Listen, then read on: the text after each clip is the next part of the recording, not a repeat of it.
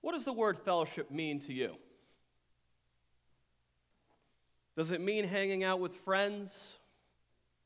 Does it mean eating a meal? Maybe it's going on a hike when you feel like the cast from Lord of the Rings. Fellowship means different things to all of us. In fact, the core, the word, at the core, the word koinonia means community. Community. Joint participation. Sharing what one has in common. So when we think of fellowship, we all think different things because we all have different interests, don't we? We all have different things that we like to do that maybe somebody else doesn't like to do. And so when we think of fellowship, we tend to think fellowship means what we like, not what they like. And it's important when you're talking about fellowship in the sense of church and what Scripture says that we all use the same definition, that we all think of fellowship in the same way. You see, one may like sports in the church while others can't stand them. One likes nature, the other wants to be at home. One likes books while another prefers movies. One finds science fascinating while another prefers history. Each topic pulls us towards each other with those that are like minded, like we are. What happens when we think of fellowship in the way Scripture spells it out? Well, we're faced with something that many of us agree is important, but we're still not sure exactly how that fits into our personal lives. Our goal today is to take a look at what the early church did in establishing fellowship, to see how we're doing in these matters, and not to grow only in our fellowship with God, but also in our fellowship with one another and the saints of God. If you have your Bibles, turn to Acts chapter 2.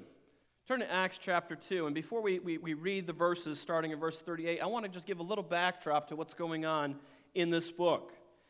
In the book of Acts, we see that Jesus ascends and he tells the disciples to wait in Jerusalem.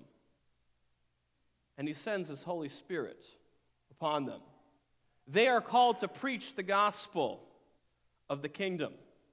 And Peter stands before the multitude at the day of Pentecost, which is 50 days after Passover, a feast that the Jewish people would celebrate, and many that would not live in Jerusalem would come out to this festival. And what would happen is, when they would come, they'd come from completely different backgrounds, some of them learning other languages, different dialects. But they all found it important to attend. And Peter gets up in the midst of them and starts proclaiming to them the Lord Jesus Christ. He ties the Lord Jesus to the Old Testament and tells them that Jesus is the Messiah, the Lord, the one that they themselves crucified. Peter's message was not one of, this is your best life now. Peter's message was, you need Messiah, and you killed him. What's amazing about what happens here is starting in verse 38. Listen to what it says. These people are pricked at the heart. They're wondering, what do we do? We know we're guilty. And Peter says this Then Peter said to them, Repent and let every one of you be baptized in the name of Jesus Christ for the remission of sins, and you shall receive the gift of the Holy Spirit. For the promise is to you and to your children, and to all who are afar off, as many as the Lord our God will call. And many other words he testified and exhorted them, saying, Be saved from this perverse generation. Then those who gladly received his word were baptized, and that day about 3,000 souls were added to them. And they continued steadfastly in the apostles' doctrine and fellowship, in the breaking of bread and in prayers. Then fear came upon every soul, and many wonders and signs were done through the apostles. Now all who believed were together and had all things in common, and sold their possessions and goods, and divided them among all, as anyone had need. So, continuing daily with one accord in the temple and breaking bread from house to house, they ate their food with gladness and simplicity of heart praising God and having favor with all the people. And the Lord added to the church daily those who were being saved. You see, it's no small thing that when these Jews believed in Jesus, they were baptized. In their baptism, they identified no longer with the religious practice that they were familiar with, they identified with Yeshua, Messiah. This was a public declaration to those around and even their families that they now believed Jesus was the promised Messiah that was sent for them. Before this time, the Jewish people believed that God was the God of Israel only. And if Gentiles want to be a part of this privilege, they would have to follow the tenets of the law and partake of the Jewish ceremonies. That is why what Peter says in verse 38 and 39 is so important. You see, these Jews made a very strong statement to those around them that Judaism is not enough. They needed Jesus, their Messiah. Many of the Jews that converted at the day of Pentecost may very well have lost their connections to their families, may have been completely isolated from them from this day forward. And even places of employment was something that they may have lost in this process.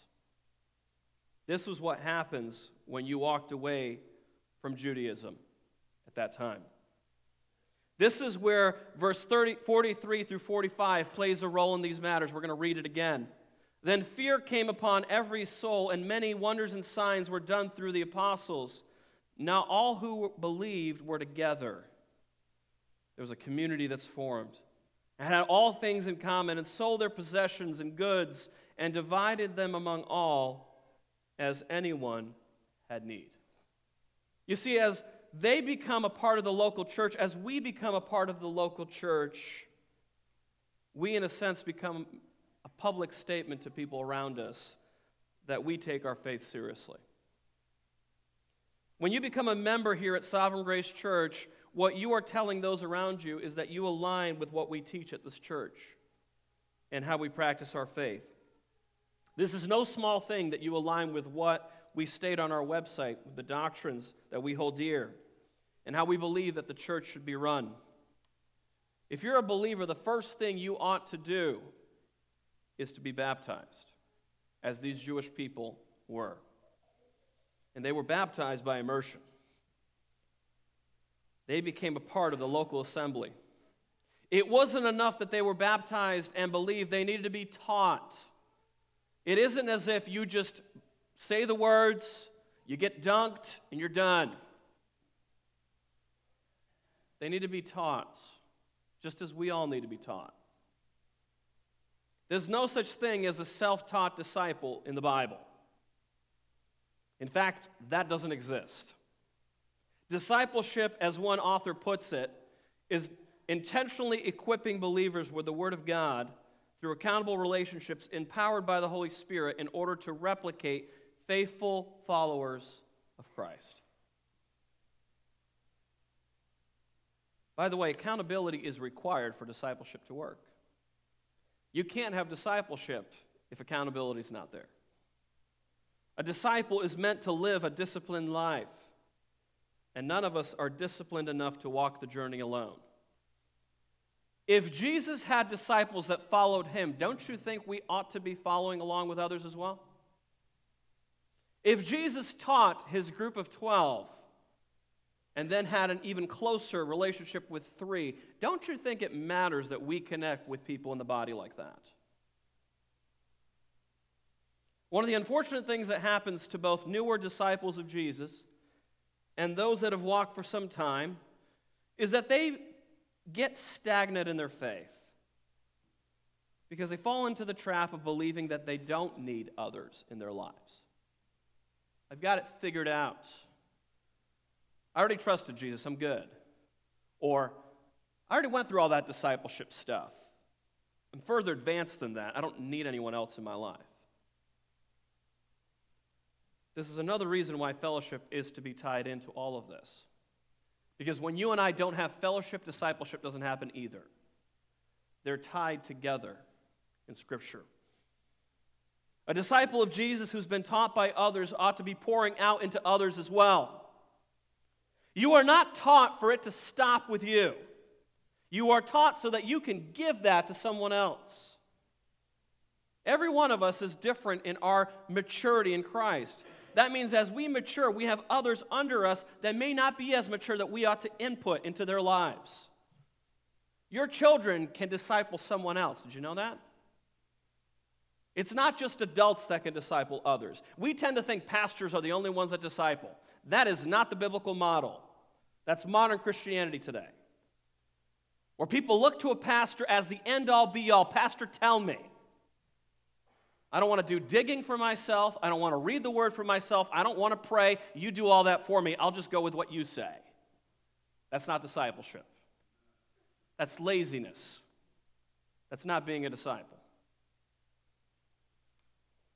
You are to share what you've been taught with those around you. You see, the unfortunate thing is that many pull away from the local church to do their own studies apart from the body of Christ and are themselves not willing to be taught. What do I mean by that? Well, they read the Bible on their own, at their own convenience. They pray whatever and whenever they feel like it. They go to church whenever they feel like it. Essentially, they determine how much they really want to grow in their walk with God based on how they're feeling that week. That is not biblical discipleship. That is not the model Scripture lays out for us. Essentially, they determine how much they really want to grow in their walk with God, all the while judging others that are faithfully pouring into the lives of others. And thinking that they are somehow weak for holding each other accountable. You might need accountability, I don't. That's not mature. That's the attitude of many believers that have walked with God for some time. Uh, yeah, young man, you need accountability. You're struggling with all that, you know, sexual morality and stuff. So if you're older, you don't need to have accountability? Is that what we're arguing now in the church today? Unfortunately, that's what's happened for so long. Older saints look down on younger saints for needing accountability while they themselves don't have anyone else holding them accountable. People like when others are held accountable, not so much when we are. Let's be honest, right? You tell them, Pastor. don't tell me. We love when that person gets called out for being a phony. What about when you are being one? I love when pastor calls out the culture and their sinful lifestyles. What about what you are tolerating in your own home by what you listen and watch? Oh, don't go there. Don't go there. It's controversial. Let me tell you right now, believer, if you've never watched a show and turned it off when you know it's inappropriate, then you don't have discernment. There are biblical principles that you ought to apply, and many times Christians think, I can tolerate this, it's really okay. And what they don't realize is what they're allowing into their life is sin continually, and it grows. You should see sin as a dragon you need to slay. That's what you should see sin as. And instead, we've made it a pet in our homes. We love when politicians are exposed for their corruption but how do we respond when Scripture calls out our own deception? When account- accountability comes to all of us, we naturally tend to get defensive. We tend to get angry. We dismiss others because we prefer, prefer to point out their flaw instead of ours. You've ever done that with somebody? I know I have. I'm being transparent for a moment. Someone calls me out. The first thing I have in my mind, well, what about you, brother? Like, don't you know what you've got going on? Like, you're going to come tell me? Really? You're going to tell me? Brothers and sisters, if that's our attitude, then we're not taking accountability seriously before God. Because Scripture calls us to admonish one another. What does that word mean? That means you actually have to press against people sometimes, and you're going to have some difficult conversations. There's a different word, encouragement, that's used as well. We all come to a place where we really have to admit, as much as we say we want the truth, many times we can't handle the truth. It's when we willingly hold one another accountable, knowing it's for our good that we can grow into the people that God has called us to be. instead of being stuck up, as many Christians are. I'm better than you frauds, always thinking we know better than everyone else around us. You ever been turned off by someone else's hypocrisy only for God to reveal that the hypocrite really is you? I've seen it so many times in my life. It's there that we realize that fellowship matters and that you and I can't grow apart from our brothers and sisters in Christ. Biblical fellowship mattered to these converts in Acts to the point that the word that's used here is they dedicated or devoted, as one translation puts it, themselves to be taught. And they continued steadfastly in the apostles' doctrine and fellowship, in the breaking of bread and in prayers. Believer, are you devoted to being taught the Word of God? Or is that just someone else? They should be devoted. I love that Brother Doug loves the Bible. That's so neat. What about me? Do I love the Bible? Do I want to be in the Bible? Do I want the Word of God to impact my life?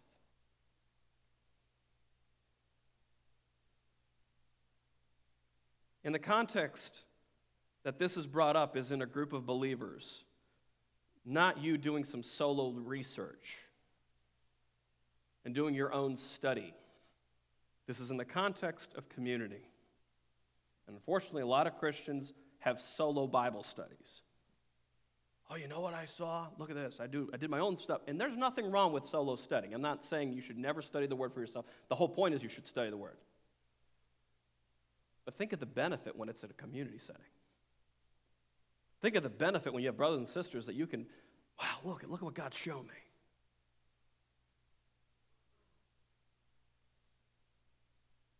Biblical fellowship is found in the pages of Scripture and our union with the body of Christ because we first have fellowship with God. And we talked about this in our series in 1 John. In 1 John chapter 1 verses 5 through 10, here's what it says. This is the message which we have heard from him and declare to you that God is light and in him is no darkness at all. If we say that we have fellowship with him and walk in darkness, we lie and do not practice the truth. But if we walk in the light as he is in the light, we have fellowship with one another, and the blood of Jesus Christ, his Son, cleanses us from all sin. If we say that we have no sin, we deceive ourselves, and the truth is not in us. If we confess our sins, he is faithful and just to forgive us our sins and to cleanse us from all unrighteousness. If we say that we have not sinned, we make him a liar, and his word is not in us. Our fellowship with one another will directly be related to our fellowship with God as believers. They are not to be separated. If you are one in the body of Christ, you ought to have fellowship with other believers.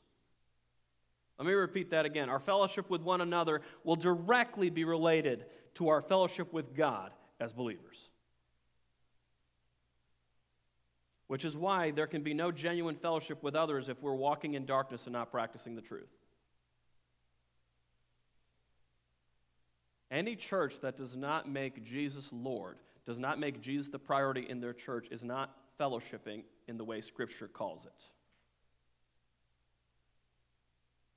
You will not be connected to the body of Christ while you are in sin apart from Him. Which is why accountability in the local church is so important. A church that does not call out your sin is not doing what God's called them to. This is why, when there is no accountability, there can be no genuine fellowship, else, the church becomes just a country club with some shared interest in the style of worship, the fun things we enjoy together, and what we eat, sports we watch, while we ignore the very things that Scripture calls us to and that need to be dealt with in our own lives. we essentially live like the world. Let us eat and drink, for tomorrow we die. That is not biblical fellowship. Believer, it should matter to you and me that we are getting as much of the word as we can. It's no small thing that you and I are taught in this church. We should be around the word together. Talk about it throughout the week. Be in prayer together. In fact, there'd be plenty to talk about if you and I read the Bible for ourselves every day. Think of the discussions you could have with other brothers and sisters in this church if you were reading the Bible just like they are.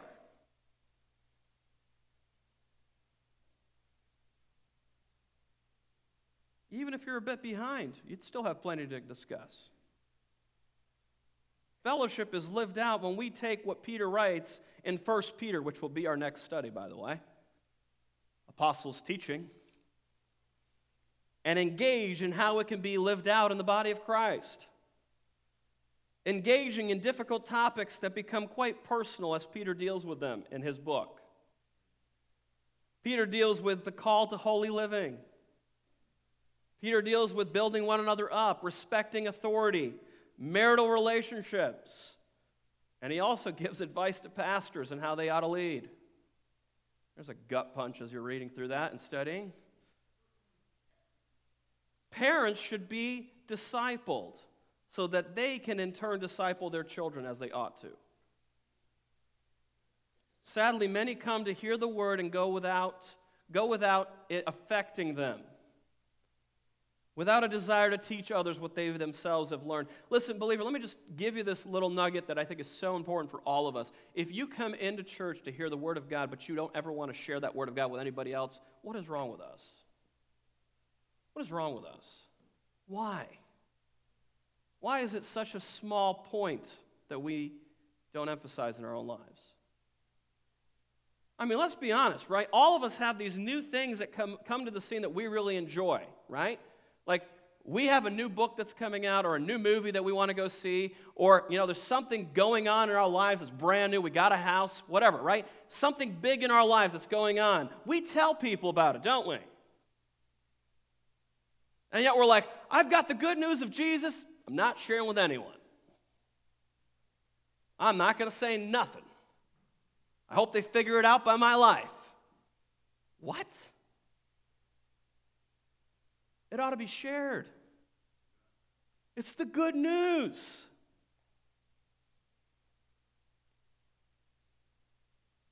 Men encouraging men and women encouraging women is the very thing that's been established in Scripture. So, why are so many not in fellowship with other saints? I ask myself this question as a pastor all the time. Why are so many not in fellowship with other saints? Truth is, we've all had our share of excuses that we believe are valid reasons for why we can't be in fellowship with the saints. But we ought to ask ourselves not what we prefer, but what does Scripture say? Like, what's, what's the Bible call us to? Not what I want. Believer, there's a lot of things that you and I want. The Scripture says, listen, that's probably not the best for you. The church has always contained people that were from different backgrounds with different personal interests. Some disciples of Jesus, in case you're needing a recap, some disciples of Jesus were fishermen. Some were tax collectors. They didn't get along. Whoa, there's people that had tension in the church sometimes. Oh, yeah. What'd you think? Everybody came in for a kumbaya session every time? No. Some saints were even Pharisees. Paul didn't fit in with some of them when he became a believer. So much so that he needed someone else to say, hey, he's genuine. He really is a believer now. He's a Christian. When Paul originally was going after Christians. Like, you'd probably be hesitant too if you knew that he had somebody that you knew already in jail. Like, really? He really converted? I don't know about that. We need to be understanding of one another's needs, which is why the principle here matters. Just so you know, believer, your standard is not another brother or sister whether or not you should be in fellowship with the saints. Your standard is the Lord Jesus and how he himself lived. So when you and I compare and go, well, I'm more like this than they are, that's the wrong comparison. The standard is Jesus, and are, are you are you attaining that? Are you aiming for that? You see, Christ sacrificed of himself for us. We ought also to do that for the good of the brethren. In Philippians 2 3 through 11, and we're going to read this in the New Living Translation, I love the way this is spelled out for all of us. Here's what it says Don't be selfish, don't try to impress others. Be humble, thinking of others is better than yourselves. Don't look out only for your own interest, but take an interest in others too. You must have the same attitude that Christ Jesus had. Though he was God, he did not think of equality with God as something to cling to. Instead, he gave up his divine privileges. He took the humble position of a slave and was born as a human being. When he appeared in human form, he humbled himself in obedience to God and died a criminal's death on a cross. Therefore, God elevated him to the place of highest honor and gave him the name above all other names that at the name of Jesus every knee should bow in heaven and on earth and under the earth, and every tongue declare that Jesus Christ is Lord to the glory of God the Father.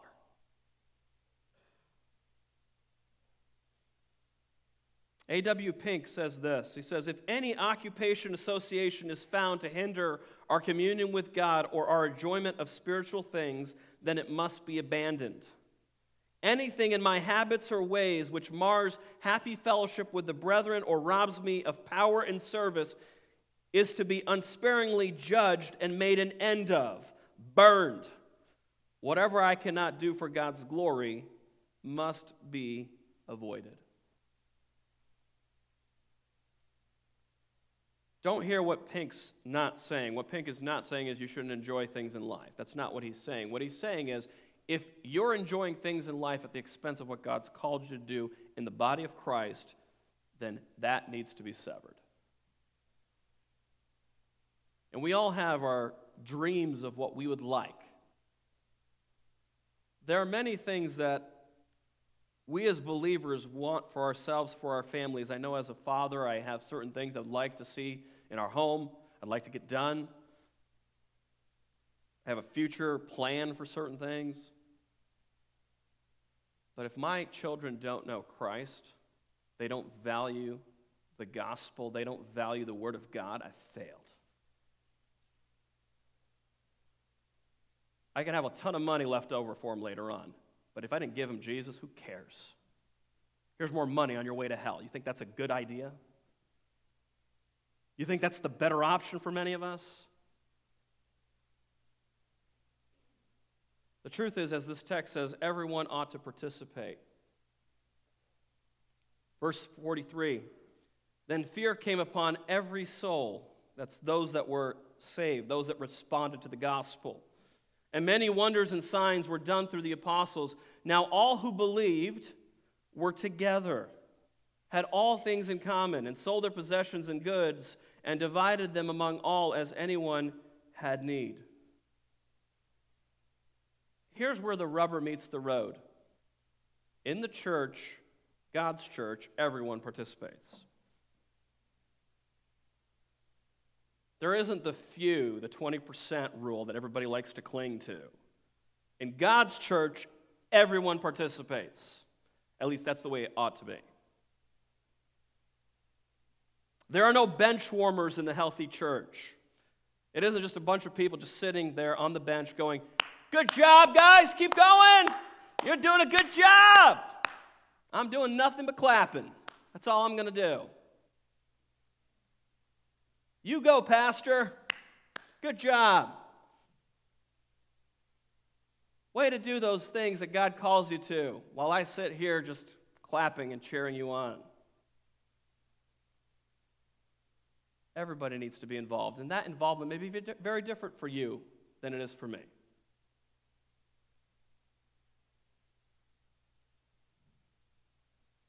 Everyone wants to be a part of the action. Just as you have players on a team and a coach, you also have staff that helps the team with getting the equipment. There are so many that help behind the scenes to make this church what it is, and nobody else knows. What you have going on here is not socialism, okay? It's not everyone getting paid the same amount and sharing that with everybody. That's not what's going on here. What you have here are specifics. The believers shared what they had. You're going to have something different than someone else does. Another thing here is they didn't hold on tightly to their money. They weren't like stingy people, like, it's mine. They understood that another brother or sister that just came to faith lost their job. That's really what happens here. They understand that another brother or sister is not as well off as they are, so they help them out. They help the church's needs. They notice what's going on with people around them. Here's one of the truest things that we need to be aware of as a church all the time we need to be aware of one another's needs. And you're never going to be aware of others' needs if you don't spend time with people. One of, one of the most touching things for me over the years was I've had some low points in my life that, um, and there's, there's two extremes on this when it comes to um, people in the church. There are some that like broadcast all their problems on Facebook, everybody knows. And then there are those that are like, I'm not going to share nothing. I don't want anybody to know. I'm embarrassed to even say this. There, there, there are two extremes on that. And I think as a church, we, we ought to be careful to not run to one of those two extremes, you know? And so, one of the things, just kind of going back in my life, um, I, had, I had some serious things going on behind the scenes, and I didn't know how to approach it with other people. I'm a very open, outgoing person, but there are things that you're like, I don't know if I should share this. Like, this is going to crush me to, to share with others. And, and, and if you're a man, you kind of know what I'm talking about, like when your identity's in your work like one of the most humiliating moments of my life was when I was down south and I essentially got demoted over something that someone else did. One of the hardest things I've ever dealt with in my entire life. I can still remember going home from that and crying my eyes out. Like I literally lost my identity as a man. And it's not to the extent that some of you have had it. You have more serious circumstances that God's dealt with in your life. But I remember as I was dealing with that, and, and other things came up in my life that were hard, just being careful in how I said things to others and what I asked and what I asked prayer for that I've had people in my life that came into my life specifically for those moments I needed them. And you've had that as well. Just at the right time, God sends somebody to help in that need. And maybe the help in that need was not someone giving you a check for $5,000, but an encouraging word that you needed to get going, to work, to keep moving forward, to not give up. And so many of you, you've been that soothing agent to my soul many times when I don't know what else to do but to give up. And you've come alongside and said, Pastor, I'm praying for you. Pastor, I really appreciate what you said in the sermon last week. And I'm sitting there going, I thought that sermon went nowhere. Um, but that encouragement, helping that person's need. And my need's different than yours. Um, my, my love language is definitely not words of affirmation. If it was, I would have quit ministry a long time ago. But as this text clearly says, everyone participated. They came together.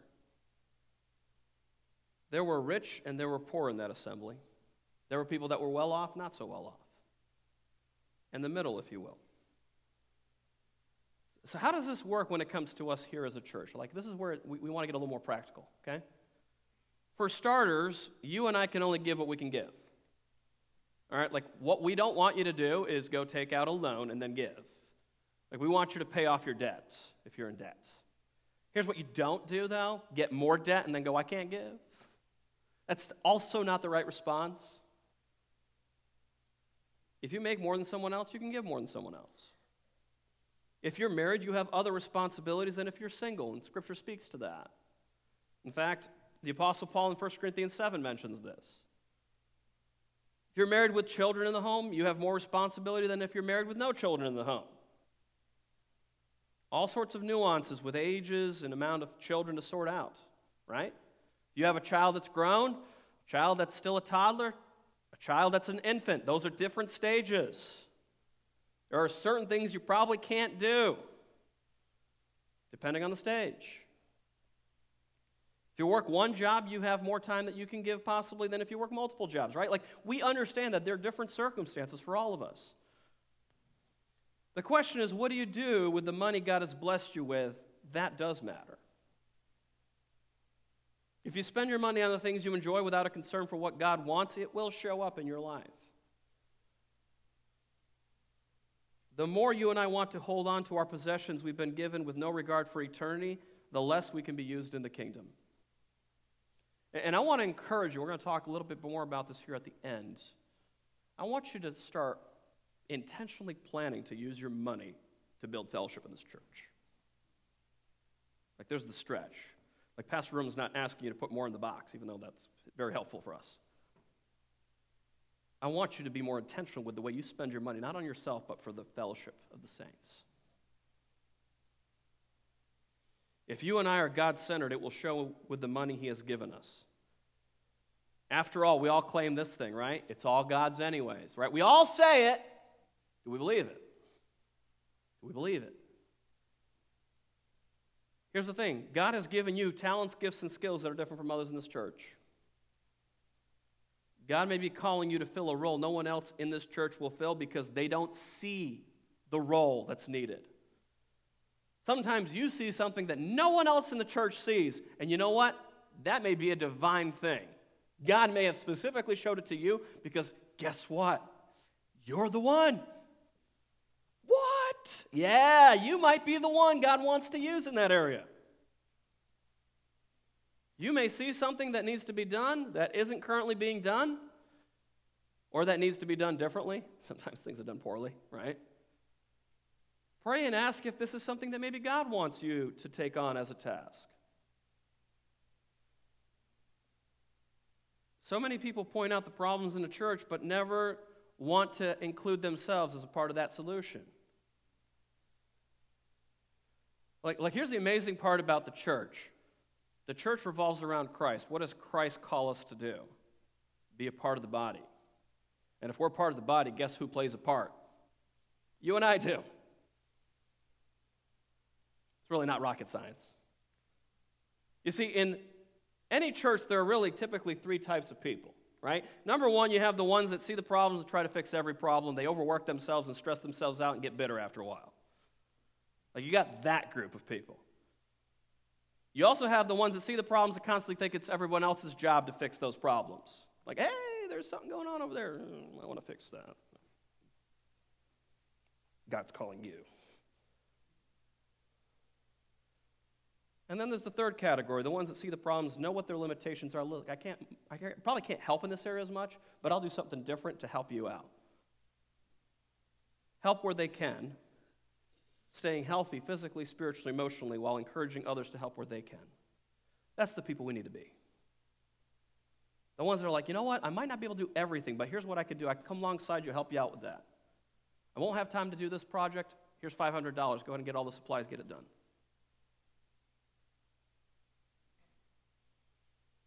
Let's be practical for a moment. And I want you to pause for a moment, church. And everything I've just said, put it all in one ball and think of family. In your family, you have responsibilities, don't you? In your family, you have certain things that you do at home that you don't expect guests to do. Yes or no? It's your responsibility to take care of certain things in your house. Like, you don't invite somebody over and go, hey, clean my house. At least I hope you don't do that. Whew, that's not a guest anymore. So think of family and think of it this way. If you think there needs to be something when it comes to someone that needs a call or a follow up with new visitors, maybe you should just do it. Like, I don't know if you've ever had siblings and we kind, you kind of plan things. Someone has to finally just make the move. Like, we're going to Disney this year, or we're going to go to do this, or we're going to go to Wolf Lodge, whatever it is, right? Your circumstances are different than my family's, right? What are we going to do together? Someone has to make the call, and we all just go, all right, let's do it. The people that don't take any action don't have a right to complain.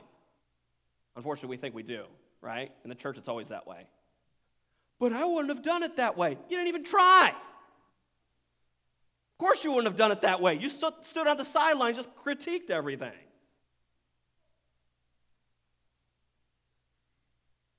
If it's bothering you that certain things look terrible in this building and you don't have the skills to fix yourself, maybe you can get someone else to do it, but help them.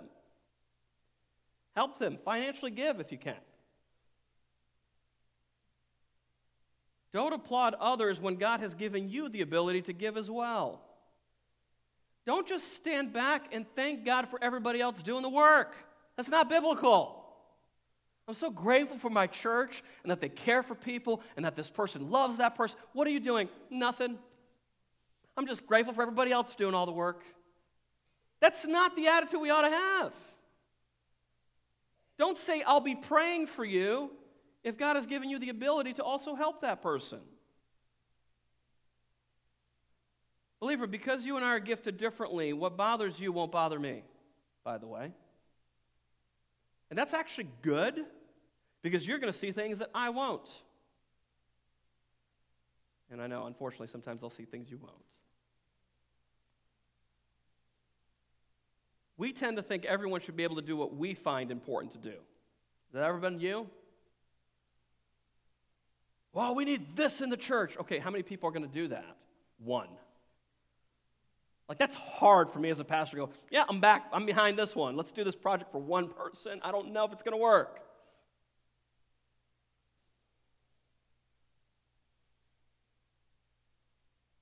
The truth is, there may be a ministry that God's called you to that someone else doesn't deem as important as you do. Does that mean that you stop doing the ministry God's called you to? No.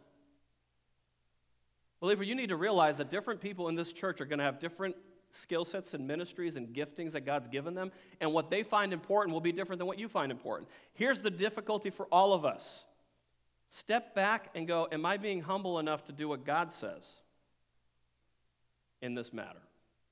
Am I humbling myself enough to go, I got my needs, but maybe if I met that person's needs, that would help my needs be met. Just because you and I are afraid of failure doesn't mean we shouldn't do what God's called us to in this church. You ever done that before? You ever not done something because you're afraid it's going to fail? Ah, it'll never work. We tried that before. It's been 20 years. Nothing changes. That's exactly what doesn't work.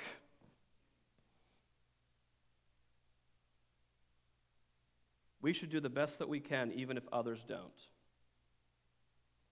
How do you think Paul felt in prison alone for his faith?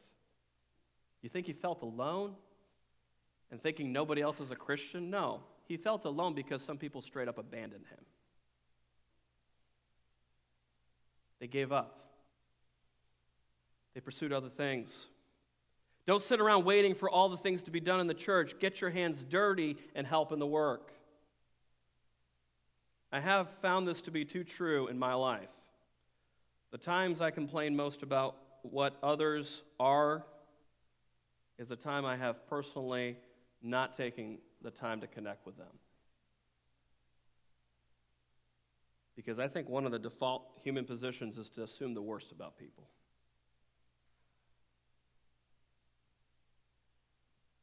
You may very well be a starter in a particular ministry, but someone else can take over. You may be like, listen, I can only do this for a certain period of time. Doesn't mean you shouldn't start it. God has given you abilities others don't have, and He wants you to use them. If we all had the same gifts and abilities, we would only be a one dimensional church. Imagine if everybody was a teacher. That'd be annoying. Oh, it's my turn to speak. Get out of the way. I don't think you're all that good. Let me get out of the way. Let me do this. Let me show you how it's done. There are different needs that need to be met in the local body, and each person has a specific role that God's called them to and He wants them to play. If you're an encourager, don't quit encouraging people. Here's what's hard for encouragers they get discouraged. And can, can I just kind of share a little bit more of my heart on this? If you're an encourager, realize that at times you'll probably be the only one that sees the positive in that person. You might be the only one at, that, at times that sees what really is beyond the flaw right now. And if you notice people that are giving and encouraging others, be willing to see that they need encouragement as well. Don't be one of those, and I've been this one many times, thanking everybody for what they do and never, ever, ever caring to care for them like I ought to. Oh, thanks a lot. Appreciate it. Bye. I'm on my way. They made me feel great. I'm good. And you didn't care to even invest in them ever. We need each other, brothers and sisters. The fellowship that we share in Christ will motivate us to get things done. And when we do what we are called to, believer, here's what's awesome about this text. When we do what God's called us to, here's the result. Read with me verses 46 through 47. Here's the result of doing what God's called us to in the church. Okay? This is what the Word of God says. This is literally what happens. So, continuing daily with one accord in the temple and breaking bread from house to house, they ate their food with gladness and simplicity of heart, praising God and having favor with all the people. And the Lord added to the church daily those who were being saved. Wow. When the church does what it's supposed to, God takes care of the results. What a result. The church does what it's supposed to, and God brings more into the church. If you're waiting for God to move when you're not doing what He's called you to, you're waiting for the wrong thing.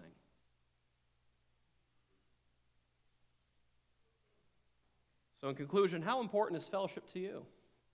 How important is fellowship to you? It's time to act on the very thing so many of us complain about to make it a point to be a community in this church. Koinonia. The church was built for community, yet we still live like it's our own thing. Be intentional to be in fellowship with other saints. Believer, let me encourage you with every excuse you come up with, find a reason to make it a priority. Because we can always find excuses. I don't feel like it today. And how many times has God blessed you when you went, even when you didn't feel like it? You and I know it's true. In closing, Spurgeon says this Satan always hates Christian fellowship. It is his policy to keep Christians apart. Anything which can divide saints from one another, he delights in. He attaches far more importance to godly intercourse than we do. Since union is strength, he does his best to promote separation.